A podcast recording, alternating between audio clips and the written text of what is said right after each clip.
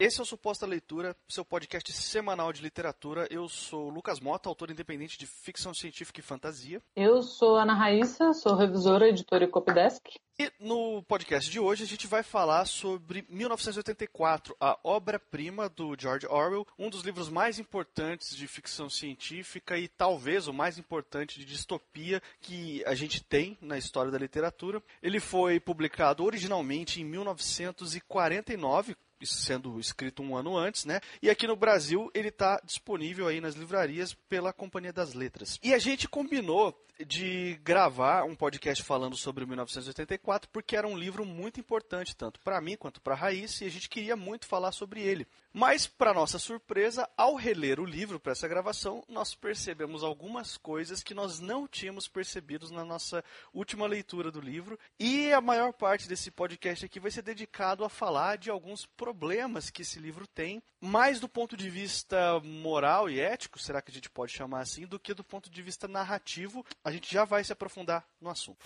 E antes da gente ir pro assunto da semana, o nosso recado aqui de sempre. Se você que está ouvindo a gente escreve também, nós podemos te ajudar. Eu posso te ajudar com uma leitura crítica. Eu ofereço esse serviço, é muito mais voltado para parte técnica a serviço da arte, de construção narrativa, construção de personagens, cenário e coisas relacionadas a isso na sua escrita. A minha parte é a parte mais técnica, eu faço copydesk, eu faço revisão, eu posso trabalhar com editoração é, é uma, uma, coisa menos artística que o Lucas faz, mas tão importante quanto o texto, modéstia à parte. Sim, concordo. Tão importante quanto. Se você precisa de qualquer um desses serviços que a gente falou, os links para isso vão estar disponíveis na postagem aí do, do podcast e você pode entrar em contato com a gente para pedir um orçamento.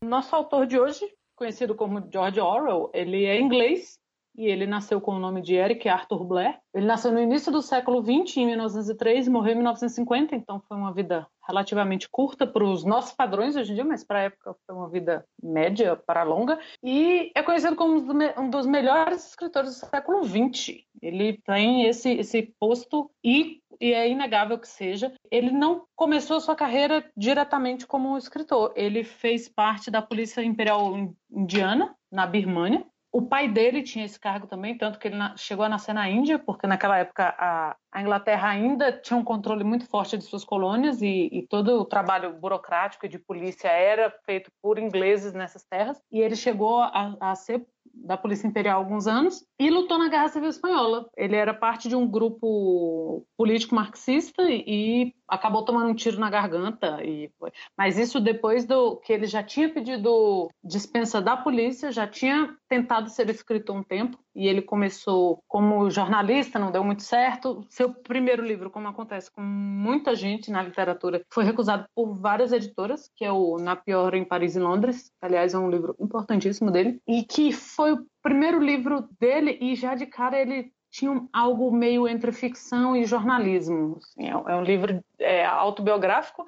conta uma parte da vida dele em que ele ficou entre, entre Paris e Londres, meio tentando a vida de escritor, super quebrado, chegou a morar em abrigo e tudo. E depois que esse livro foi, foi publicado, depois de muita dificuldade, ele começou a trabalhar como jornalista, mandando textos para jornais e sendo pago por isso.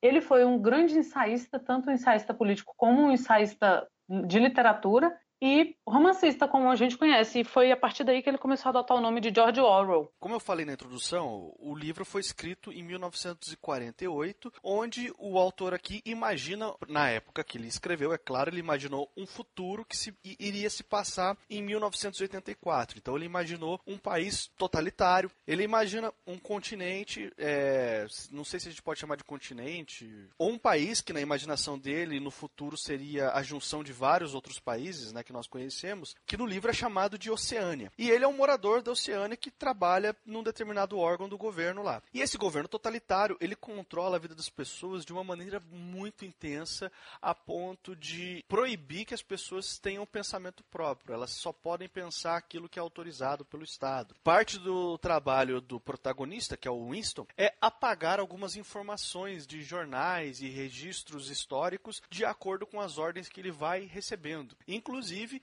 uma das coisas que é proibida é escrever. Ele não pode escrever, digitar nem a mão, nada. Ele, ele usa um ditógrafo. Ele fala para um, um aparelho e o aparelho escreve por ele. Essa presença desse governo totalitário gera no protagonista uma insatisfação muito grande a ponto dele desenvolver um senso crítico e dele achar que existe talvez uma saída. E aí, durante a história, ele vai conhecer uma moça que é a Júlia, com quem ele vai ter o interesse romântico dele. Embora isso não aconteça nas primeiras páginas do livro, já a primeira parte do livro precisa acontecer para que chegue nesse ponto, a gente não considera isso como um spoiler da história porque é algo totalmente fundamental para a trama, assim. O desenvolvimento do personagem depende desse relacionamento que ele vai ter com a Júlia. E basicamente é isso. Se eu falar qualquer outra coisa que acontece da história, aí sim seria um spoiler muito grande, porque a maneira como o Winston ele vai descobrindo as nuances desse governo totalitário é uma maneira muito interessante. Assim, vale aqui um comentário. O autor ele era socialista, ele acreditava na, na ideolo nessa ideologia política, mas ele era muito crítico também. Então ele faz aqui um livro que, que critica um, um,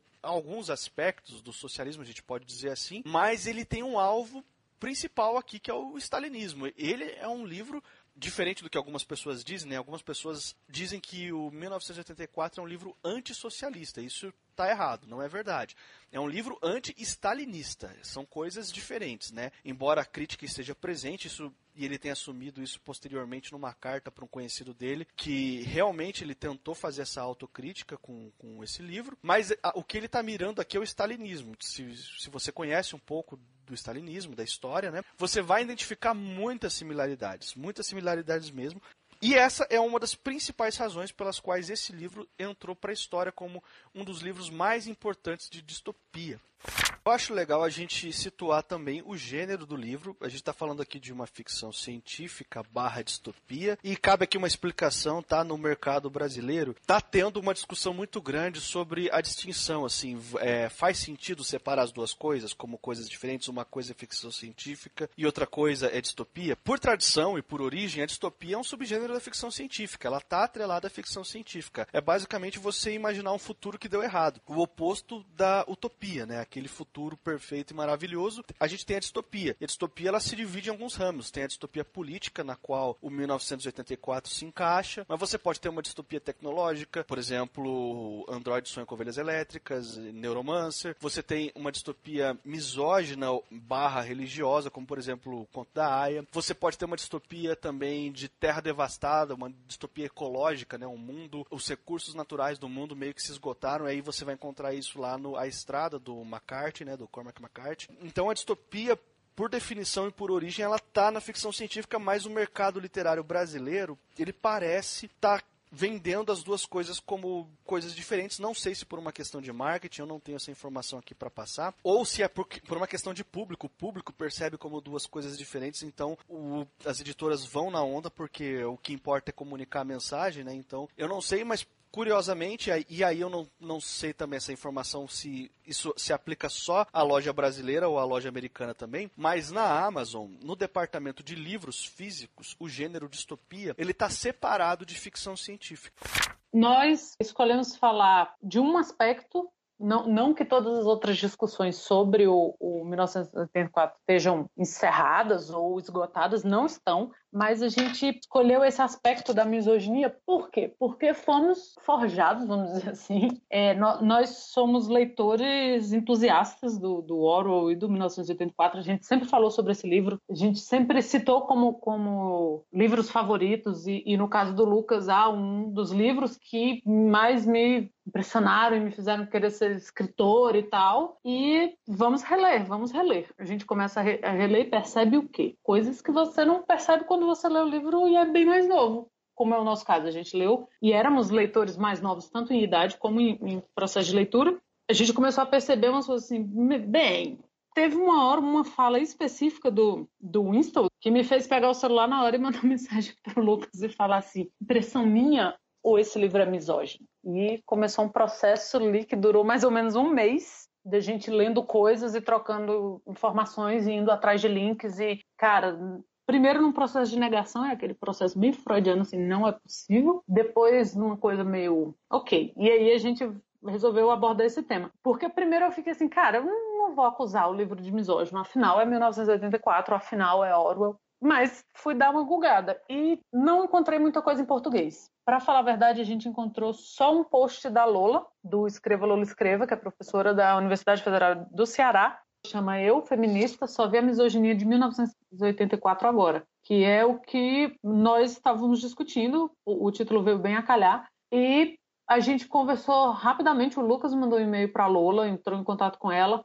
falou que a gente ia fazer o post e ela autorizou a gente fazer uma citação, e eu acho que o que mais representa o, esse texto dela e os nossos pensamentos no momento é, eu vou ler aqui, é um post que ela escreveu em novembro de 2017, não tem muito tempo, e ela começa falando que não sei quando li o livro antes, se foi na minha adolescência, em torno de 1974, ou aos 20 anos, mas o que me chamou a atenção, relendo agora, três décadas depois, é como ele é misógino. E foi o primeiro pensamento que passou por mim, assim, nossa, eu não tinha percebido, mas eu, eu não tinha 20 anos quando li esse livro, eu acho que eu li um pouco antes também, e não tenho a maturidade, a Lola é, é doutora em literatura, então ela tem um arcabouço de leitura mil vezes maior que o, que o nosso, e, e, e a capacidade de criticar, e ela disse que foi reler para fazer um trabalho, para acompanhar um trabalho de um, de um aluno dela. E ela começou a se, a se assustar com, com aquela carga, e ela, a gente vai deixar o link aqui desse post dela, porque ela dá outros links muito importantes para a leitura do 1984,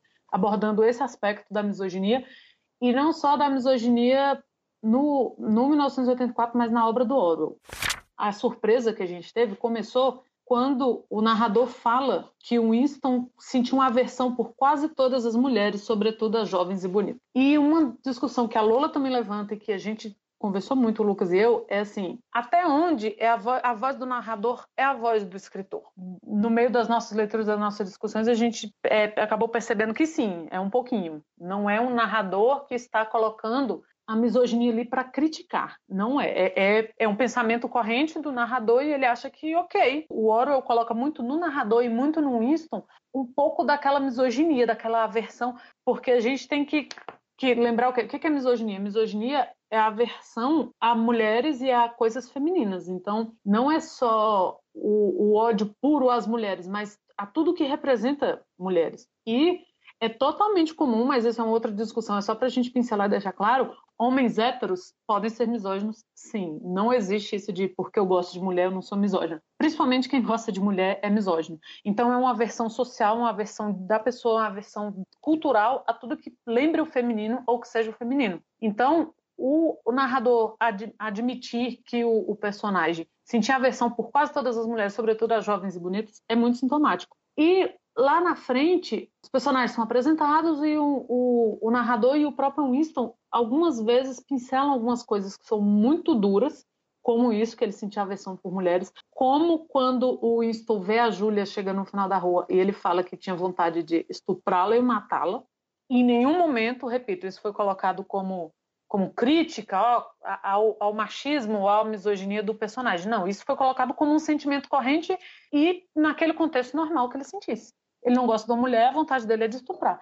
Você colocando isso num contexto de violência, porque é um livro que, que fala de um contexto de violência, é um livro que, que está num contexto de violência, melhor dizendo. É um livro em que o narrador ele está vivendo um regime totalitário, é, as cenas de tortura são terríveis, as cenas de, de bombardeio são terríveis, essas cenas todas são terríveis, mas em nenhum momento toda essa violência ela assume esse apelo sexual bizarro que assume quando ele fala da Júlia. Por nenhuma outra pessoa ele tem vontade de nem mesmo pelo seu torturador, alguma vez ele fala que tinha vontade de matar ou de esmagar a cabeça dele numa pedra, como ele falou com a Júlia. E isso de falar que a vontade era de estuprar é muito forte. A gente foi lendo um pouco mais e tal, e em outros links a gente percebeu que, que isso não é só característica do 1984. E a gente vai deixar os links também, que são links que a gente pegou a, maioria no post da Lola, de outras pessoas, alguns são em inglês, é uma pena, mas a gente não achou coisas muito substanciais em português.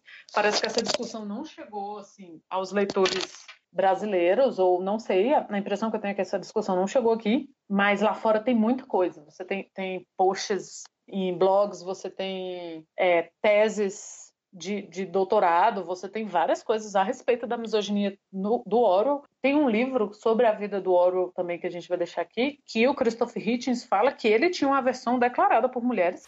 E uma escritora, que a gente também vai deixar o, o link aqui, vários desses escritores, na verdade, desses autores, eles colocaram as mulheres que o Orwell criou em três grandes grupos. Então você tem a mulher que vive para um homem. E alguns livros você tem isso na figura de uma mãe abnegada, de uma irmã abnegada, de uma esposa abnegada, e no, no caso do, do 1984 é a mãe do Winston, que ele perdeu a mãe muito cedo, ele tem poucas lembranças da mãe, mas ele ele cita, por exemplo, que a mãe não se incomodava em dar a sua cota de comida, que eles estavam vivendo um momento que o partido, em 1984, chama de pré-revolução, e foi quando aconteceu todos os expurgos e tal, e eles receberam uma cota de comida, né? E a mãe dava para o Winston, e a mãe chegava a tirar da criança pequena, da irmãzinha dele, para dar para ele, porque para ela era natural que ele, que era o menino, e o texto fala isso, receber essa porção maior. Então, nós temos, primeiro, essa mulher que vive para um homem, seja ele o filho, o marido, ou